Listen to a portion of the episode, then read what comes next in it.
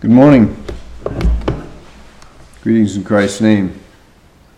Thank you, Robert, for that opening. That was, uh, that fit in very well with what I'd like to share today. The title of my message is The Character of Godliness, and it's taken from Psalm 1. You know, I was, I was thinking as Robert was speaking of a case that happened not too far from here many years ago when I was just a young man. And I remember that a man started in the area here started to build a building. It was a lot like the building you built, Robert. It was kind of a detached garage. And my dad was in an excavator at the time, and I think did some work for him, helped him prepare the soil and so on. And he started to work it. He started to do the work. He built the frame. And I remember the wood frame, the, the, the trusses were up, and I don't know what happened, but he stopped right there. And he never finished that building. Years went by, and that building stood there, and you could slowly see the wood turn gray. And eventually, they tore it down. And I don't know what happened. Often wondered somehow the cost was not counted, or something unforeseen came up in his life. But it reminded me of that when Robert was speaking, how we do need to count the cost. This goes along well with Psalm 1, I believe. Let's read the first psalm, starting with verse 1. Blessed is the man that walketh not in the counsel of the ungodly nor standeth in the way of sinners, nor sitteth in the seat of the scornful. But his delight is in the law of the Lord, and in his law doth he meditate day and night. And he shall be like a tree planted by the rivers of water, that bringeth forth his fruit in his season. His leaf also shall not wither, and whatsoever he doeth shall prosper. The ungodly are not so, but are like the chaff which the wind driveth away. Therefore the ungodly shall not stand in the judgment nor sinners in the congregation of the righteous. For the Lord knoweth the way of the righteous, but the way of the ungodly shall perish. this is a very familiar psalm. Many of you probably memorized it when you were younger. And it's a psalm that has so much packed into it, so much meaning when it talks about character. And I want to talk a little bit about character. What is character? What's the difference between character and reputation? Well, I think character is I've, I've likened it in the past to a house, a house that you build, and what's inside that house. The character of the house is what's in the interior. Someone, actually, this was a, a Chinese philosopher, and I don't usually quote Chinese philosophers in my messages, but I think he had a good point. When he said, Watch your thoughts, they become your words. Watch your words, they become your actions. Watch your actions, they become your habits. Watch your habits, they become your character. And watch your character, it becomes your destiny. And I think there's so much truth in that.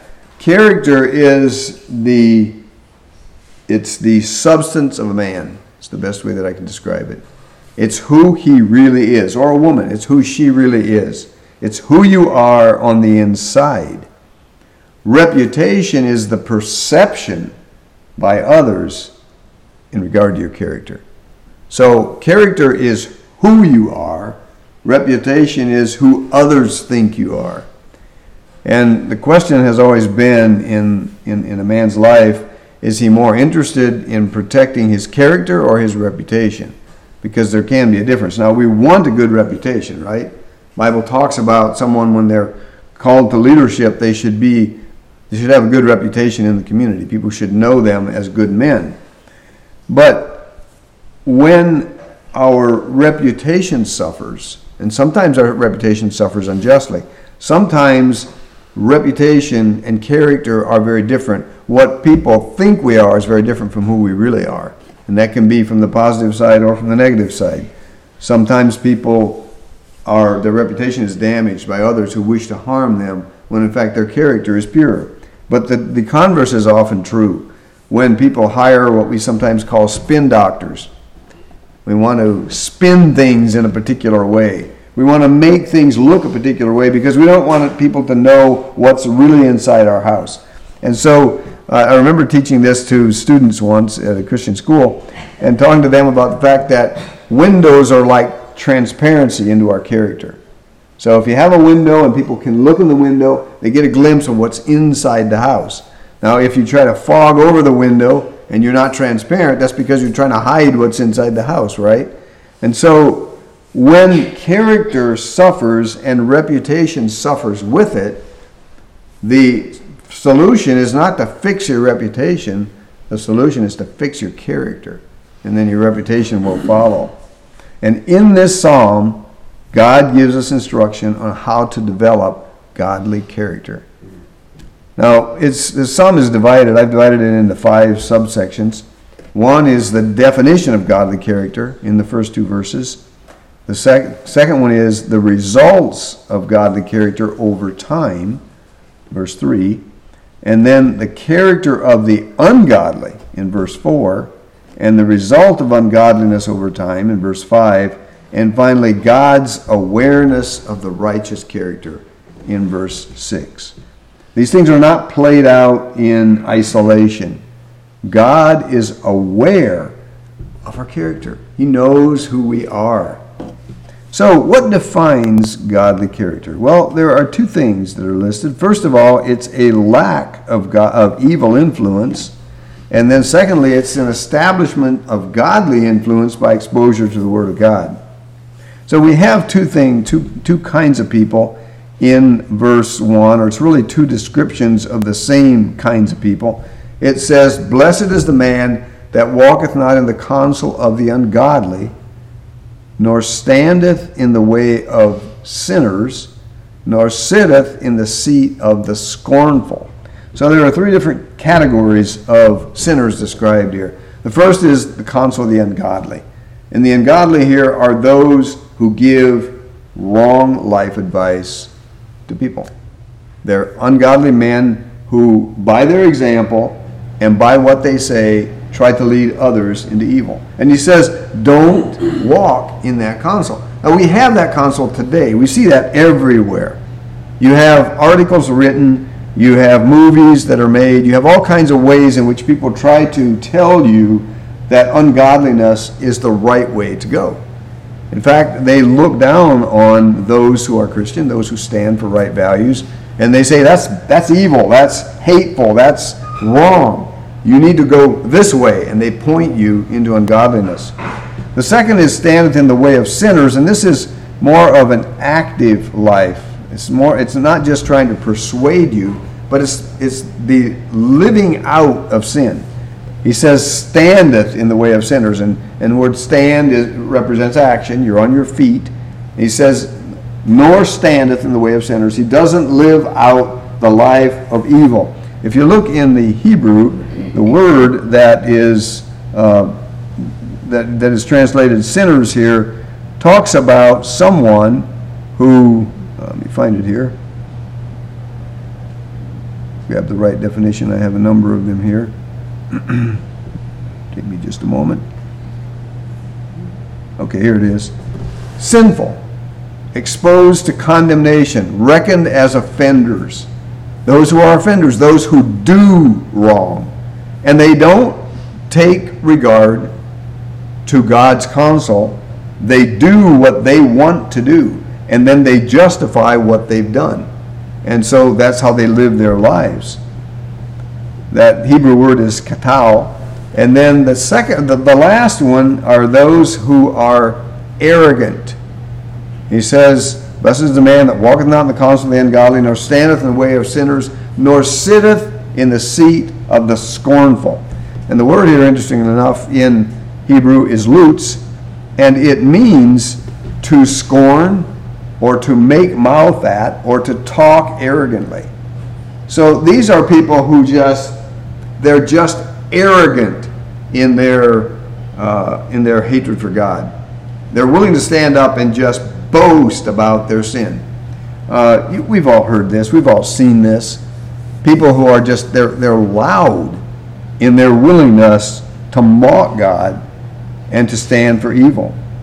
We see this especially today. There was a day when you saw this a great deal less because everyone had a certain degree of respect for God.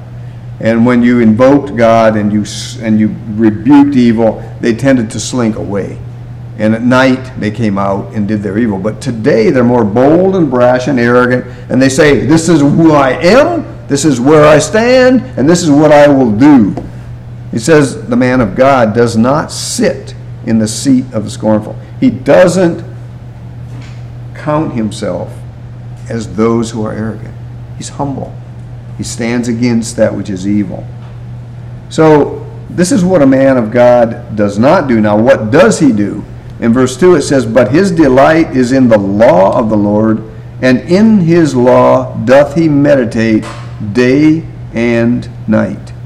So, the Hebrew word here is hagal, which means to muse, or mutter, or meditate, or devise, or plot, or speak. It means to spend a lot of time just parsing and thinking about the Word of God. And this is this can be this becomes a way of life. I don't think this is just something that you can just discipline yourself into doing and saying, I'm going to, I'm going to meditate on the Word of God. But it has to it has to come out of a love for God. It's a man who has rejected evil, like and Robert talked about that this morning. He said no to this and yes to that. And when he says yes to righteousness, it becomes his guide. And so day and night, he has this in the middle of his mind. Now, that doesn't mean he sits up and, and, reads his Bible all night long and then he staggers out of bed the next morning and he reads his Bible all day long. But it means that his Bible, his, the Word of God, becomes a part of who he is. And so when he encounters situations, there's a little voice that tells him what to do based on Scripture. He knows what to do. He reacts to situations by his knowledge of the Scriptures. This is a precious gift. I, uh, I've, I've often, you know, when I was in school, when I was a young man, I, I was in public school. And public schools were considerably different then than they are now, although they were already on the way down. when I was very young, when I was in first grade, I remember my teacher having devotionals in the morning, just reading from Scripture a little bit, first thing in the morning. By the time I was in high school, things had changed a lot. But I didn't have the opportunity there to do what my children had in, in, in a Christian school. They learned to memorize Scripture. They memorized passages of Scripture. Now, I did memorize, my parents had us memorize some Scripture, and those passages of Scripture that I memorized as a child, I can still recite. They're still there. And so, when we have exposure to the Word of God, whether it's memorizing Scripture or just learning about the Word of God, it becomes part of who we are as Christians. And it, guide, it provides guidance. You know, you can, you can be confronted with a situation and pop, a Bible verse will come up in your mind. You know what to do. There's no question. You don't have to say, well, I don't know for sure. What's the right thing here? Now, there may be perplexing questions that come up when we're not quite sure how to balance them against the principles of God's Word, but we have a confidence that comes because our delight is in the law of the Lord. Now, why would you delight reading the Bible? it's kind of a dry book sometimes, isn't it? Especially when you've read it, written or read it for the 46th time. And yet, there's a preciousness about God's Word when we become Christians because it becomes personal. It, we, we take the Word of God as personal admonition. It's not just a historical book, it is that. And it's not just a book about science, the science of creation, it is that. But it's more than that. It's a personal writing. It's, it's that which we take personal as if it were a letter written to us from God. And so we meditate on that. My mom and dad were separated uh, many years ago during World War II, when he was away from home and they wrote letters back and forth. And those letters, my mom had them, but mom being mom, uh, ornery thing, she burned them because she didn't want us children to delve into her personal life. Um, so we we always kind of you know teased mom about that. And we kind of held that against her because we wanted those letters, and I wish I had them today because I remember being exposed to them as a child. But they were love letters. They were letters that they wrote to each other, and each one, when, when that letter came in the mail, they grabbed that letter and they just, they soaked it up. It was precious to them. And so it is when we are in love with God and God has made us his child, we have a delight in the law of the Lord. It's not just a duty, it becomes our delight. He wants us to love his word. And yes, it can be it does require discipline. It does require us to, we have to say, look, I'm going to set aside some time and read the Bible. Otherwise, there are so many enticing things out there, so many things that capture our interest right up front that the devil has this way of keeping us away from it. But when we take delight in it and we begin to realize That These are the words of hope. And I think as we get older, that tends to be a little bit easier because our days are numbered.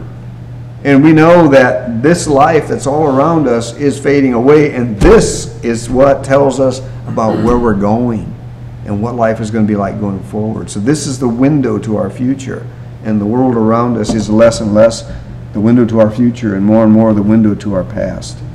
So, but at any age, I think we can we can ask God for a hunger and a thirst after righteousness and after His Word, so that our delight is in the law of the Lord. He wants us to delight in it because there's a permanence there.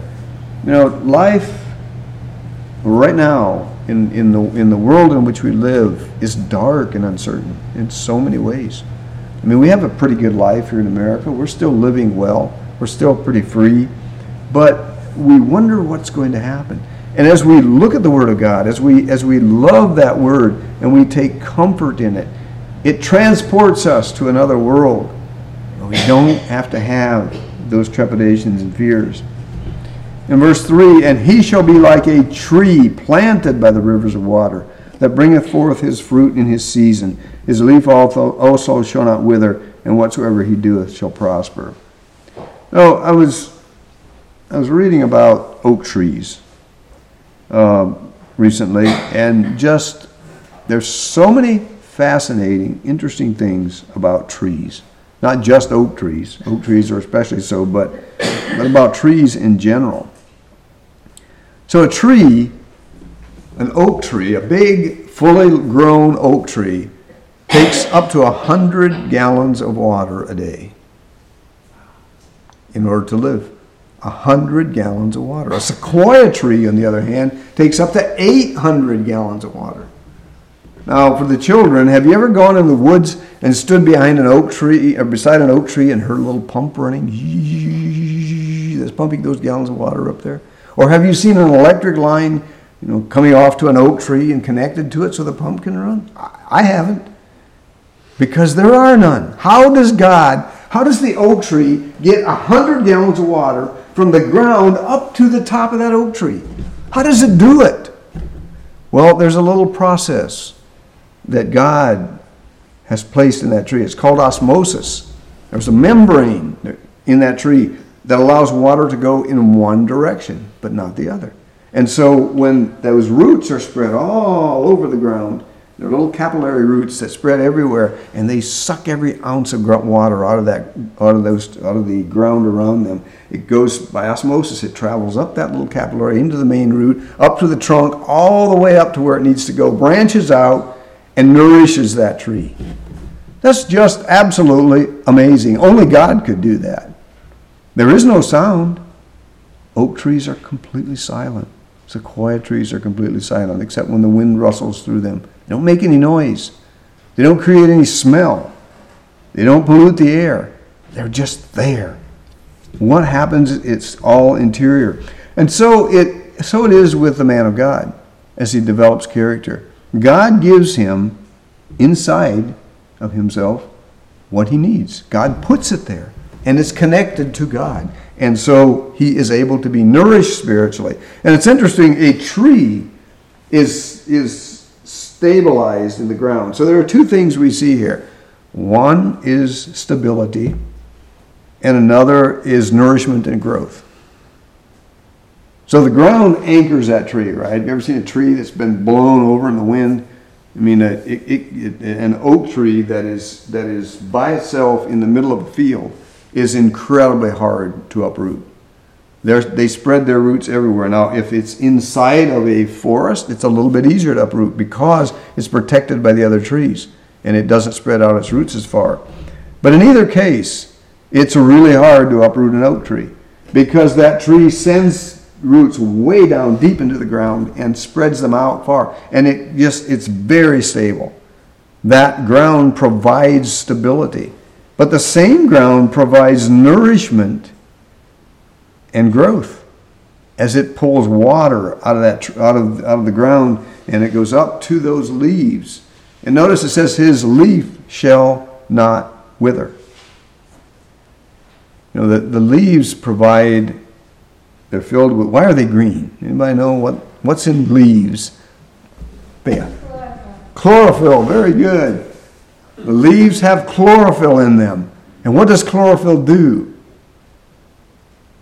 It breaks down water and oxygen and creates sugar, doesn't it? So there's a simple sugar in that tree. And that's how the tree nourishes and grows. God provides leaves, He provides this wonderful, wonderful substance called chlorophyll, which is green, hence the plants and the leaves are green. And it, it gives the leaf, it gives the tree color, but more importantly, it nourishes that tree. So, you know, we burn wood at home. Uh, we normally don't cut down living trees. We, we burn dead wood because there's plenty of that. I hate cutting down trees. I'm a, I'm a, I'm a tree hugger in, in some sense of the word, not like the environmentalists are, but I love trees. I hate cutting down trees because they're so beautiful and stately, and God put them there. And it took years for them to get there. And I take a chainsaw in 15 minutes, or five minutes, or two minutes, depending on how big the tree is. I just cut it down. And then what happens? It lies there, and the leaves begin to wither and dry up because the tree dies. But in, when God establishes a tree, and when He establishes a man with godly character, he doesn't wither up and die. He's there. He has chlorophyll in his leaves, so to speak. He's soaking up the sunshine, and he's using the, the power from the sun to convert water and gases from the air into sugar. And that's how the tree is sustained. It's absolutely amazing. It's magical in many ways. And only God can do it. And what does it result in? It results in fruit in its season. Now, the oak tree doesn't bear fruit per se, it bears acorns. And I guess squirrels consider those fruit. Greg was reminding us yesterday of something that he read that was pretty humorous. He talked about this man who was saying, you know, God's, God thinks he has such a perfect creation. Well, then why? Why is it that, you know, pumpkins grow on vines, these little things down on the ground, and acorns, little tiny acorns, come from these big oak trees? You know, I mean, it should be the other way around. Pumpkins should grow up in these big trees. And of course, he thought that way until he was standing under an oak tree and an acorn fell on his head. And then he realized why God used vines for pumpkins and oak trees for acorns. But these little acorns, you take this little tiny acorn and you plant it in the ground. And it takes a while, but then a little tiny sapling comes up. And that sapling develops into a young tree, and into a bigger tree, and into a bigger tree, until it's massive and, and big. It depends on what kind of oak. Red oaks and white oaks, I think, are different. But I think white oaks can live to be several hundred years old far older than we can as humans. It's just amazing. And in fact, did you know that the, the, the oldest living uh, organism that's known on Earth are bristlecone pine trees? They're trees. And they believe they're about 4,000 years old. A living tree that's 4,000 years old. This is the work of God. And He's saying to us, I will make you like a tree. I will establish you and give you stability and nourishment and strength. I will let you grow. I want to do this for you.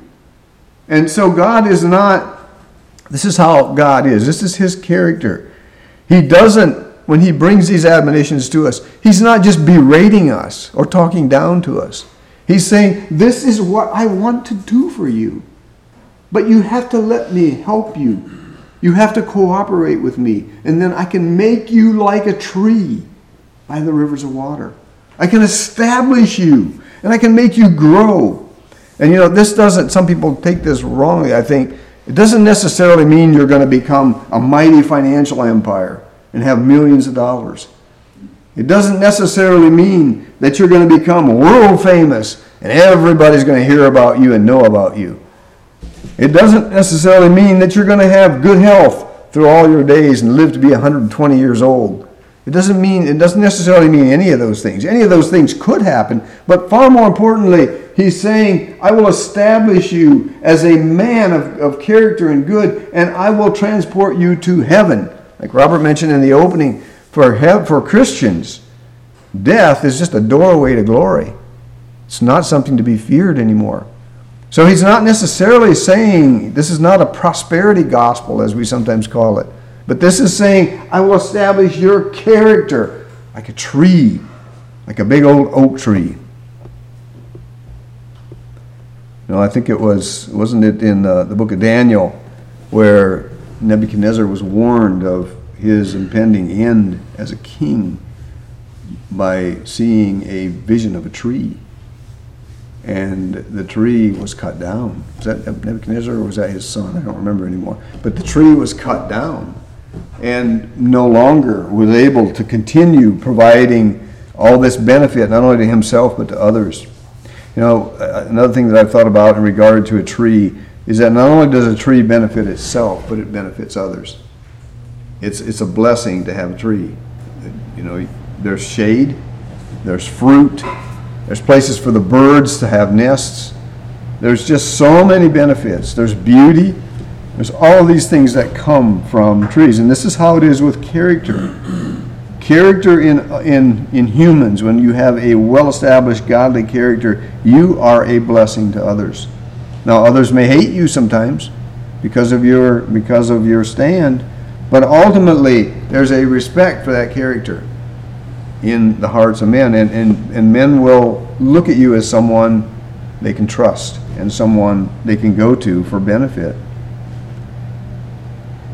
And then he switches gears in verse 4 and he says, The ungodly are not so, but are like the chaff which the wind driveth away. Though I remember as children, we lived on a little farm Dad had a 40 acre farm. He had a few cows. Uh, he was not primarily a farmer. He kind of did that as a, as a side thing.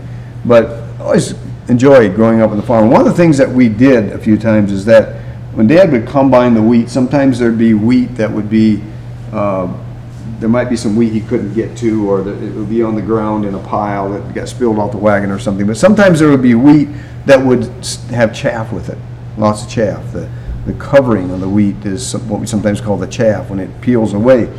And so we would take that and we would run it through a little screen that would allow us to shake it and the, the, the, the, the wheat would fall out and the wind would, we do it on a windy day, the wind would blow across it. The, the wheat would fall straight down, but the chaff would blow away because the wind could catch it. And that's how we separated the wheat from the chaff. And that's what he's saying here. They're like the chaff that the wind driveth away. The ungodly do not have the established stability and growth that the, ungod- that the godly have. But what does the Bible say in James? They're tossed to and fro with every wind of doctrine. They're unable to be well established in, in, in godliness. And, and when you look around at the world around us, you see that so much. Yesterday, uh, when we were at um, the uh, Sauder Village, by the way, if all of you knew it or not, but Lester's and wife and I went to Sauder Village on Friday night, spent the night, and were there. We had dinner at the at the Barn Restaurant, and we thank you as a congregation for that for that gift for um, Pastor Appreciation Week. That we, we really appreciated that. And we were sitting there, and, and we were sitting under an artificial tree. It was very well done. The tree was so realistic looking. And Lester and I were talking about it and say, Is that a real tree? Well, it couldn't be a real tree because if it were, it would be dropping leaves and the leaves wouldn't be this green and you know eventually it would drop branches and, and, and would eventually die. But it looked like a real tree, but there was no life in it. It was just a fake tree, a beautiful tree, a very well done work but it wasn't real. There was no growth there and, and probably no real stability. You probably could have pushed that tree over with something much more easily than a real oak tree.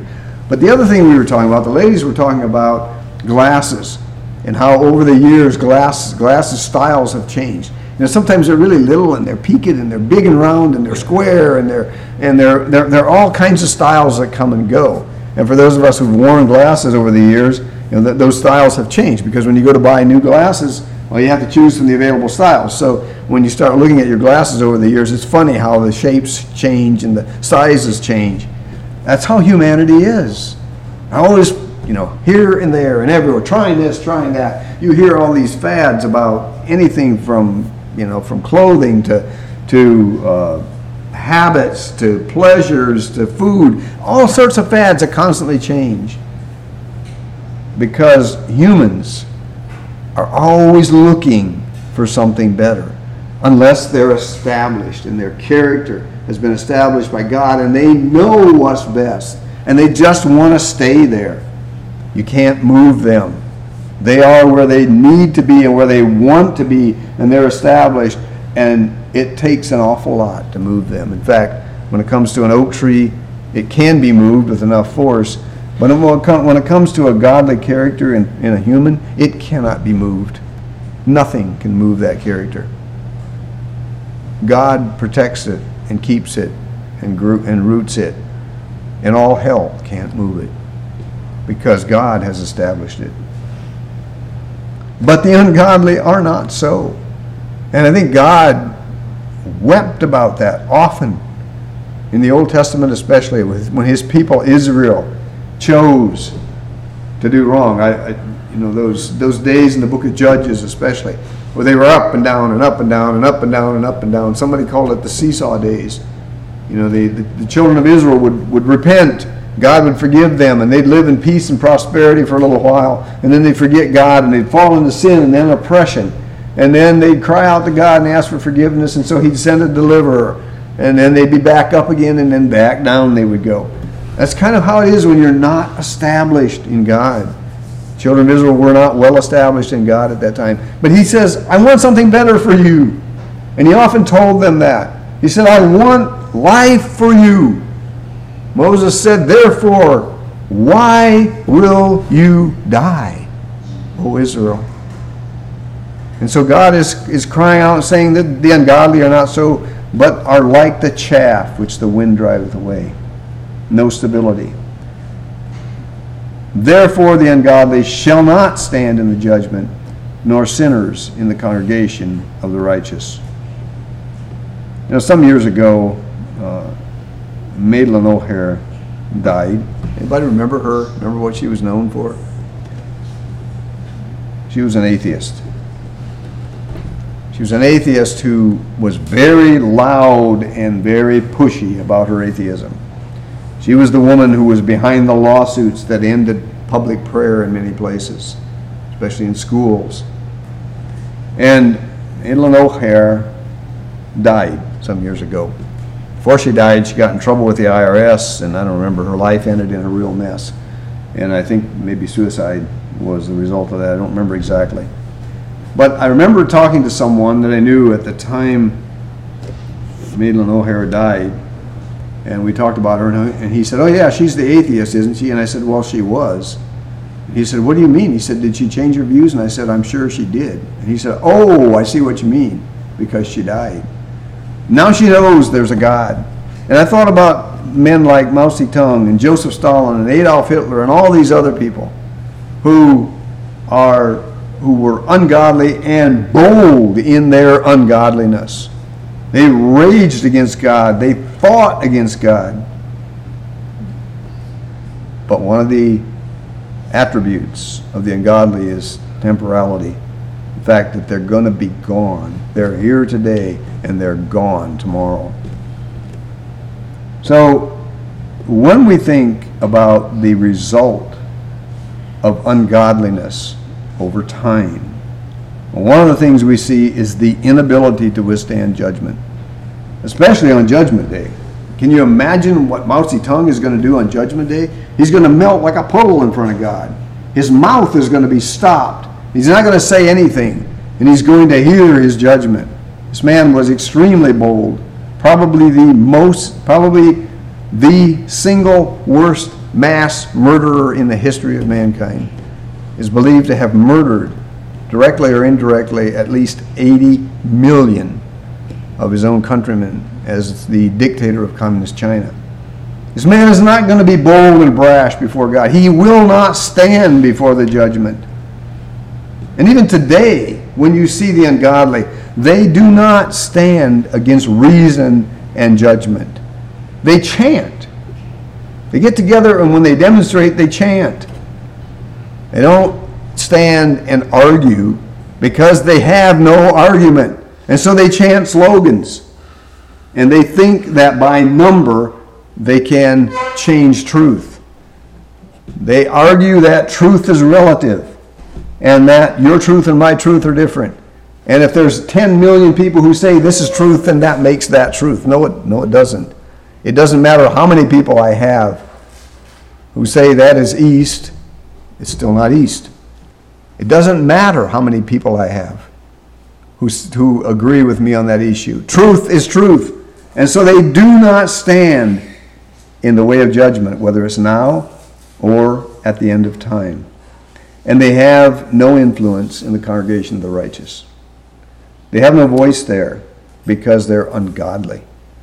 And they cannot affect the congregation of the righteous. Those who are righteous won't give any credence to their arguments. But more importantly, neither does God. They can rant and rave all they want. They can raise their fists toward heaven. They can curse the God of heaven.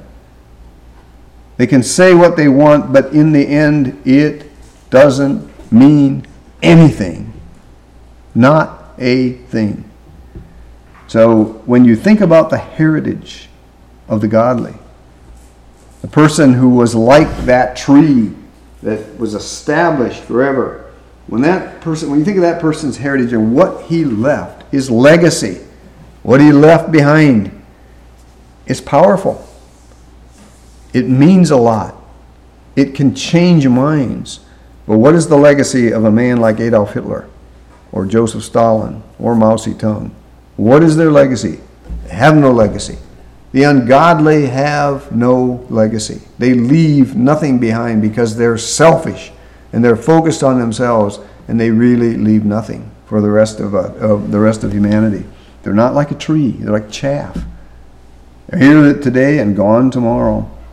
And then finally, in closing, when we see the last verse, he gives real hope to us as believers. He says, For the Lord knoweth the way of the righteous, but the way of the ungodly shall perish. And that word knoweth is a very intimate term. It means that God knows intimately. You know, we have, um, as families, and especially as husband and wife, but as families in general, you have intimate secrets, so to speak, things that no one else knows about, things that you don't necessarily tell everybody else about. It's just, you know, it's inside the family. It's little things that, that you may, uh, it's not that you're hiding evil, but I'm just saying that there are little, little things that you don't just share with everyone. They're, they're kind of kept to themselves. Well, this is sort of what that connotes, but it's, it's even more so. It's, a, it's almost like a sacred secret between God and the righteous. He knows their hearts. He knows who they are. Remember when Job or when Satan came and, and told God, Yeah, let me have at Job. Let me have at him. I'll show you what he really thinks. God said, I know my servant Job. That's the word know that he was talking about here. His intimate understanding of Job's character, his confidence in Job. That's amazing. But God has confidence in his people because he knows their way. He knows their heart. But it says, but the ungodly are not so. It's so sad. He says, the way of the ungodly shall perish. I just think that when we think about it, one of the saddest things, probably, probably the saddest thing that I can think of, is a lost soul.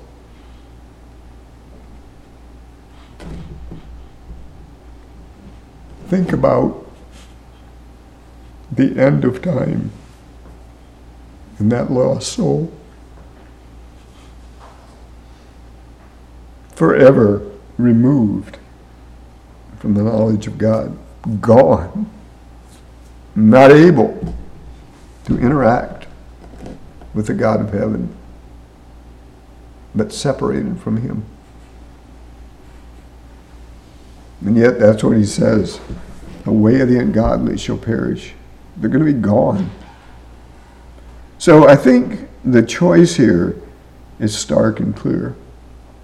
He says you can be like a tree established, or you can be like chaff that's blown away with the wind. It's your choice. because God will help you be like that tree. Your life, that doesn't mean, again, as I said before, it doesn't mean that our lives on earth are necessarily going to be pleasant or easy. It doesn't mean that we're going to be rich and famous. It just means that the character that God establishes in His people, He knows and will preserve. And that character will live on and be refined further through the ages of eternity. But for those who say no to God and remain ungodly, they're gone. They're not going to be there. Their way shall perish. So I just trust that each of us will not only take this seriously for ourselves, because this invitation isn't just for us, but it's for everyone. And we can offer that invitation to others because God has given it to all of humanity. Let's pray. Father, we thank you this morning for the graphic illustration that you give us in Psalm 1 of the character of godliness and what you want for all of mankind. What you want every man, every woman, every boy, and every girl to become. You want to establish that character of godliness in us. You want us to grow and be stable. And you want us to endure forever. So we pray, Father, that your Spirit would convict us and, and direct us and help us, Lord, so that everything that we say and do would be centered around that concept and that understanding that you want to develop our character. And sometimes that process is painful, Lord. Sometimes it hurts. But you're the author of it, and you will develop our character and make us be conformed to the image of your Son. We thank you in Jesus' name. Amen.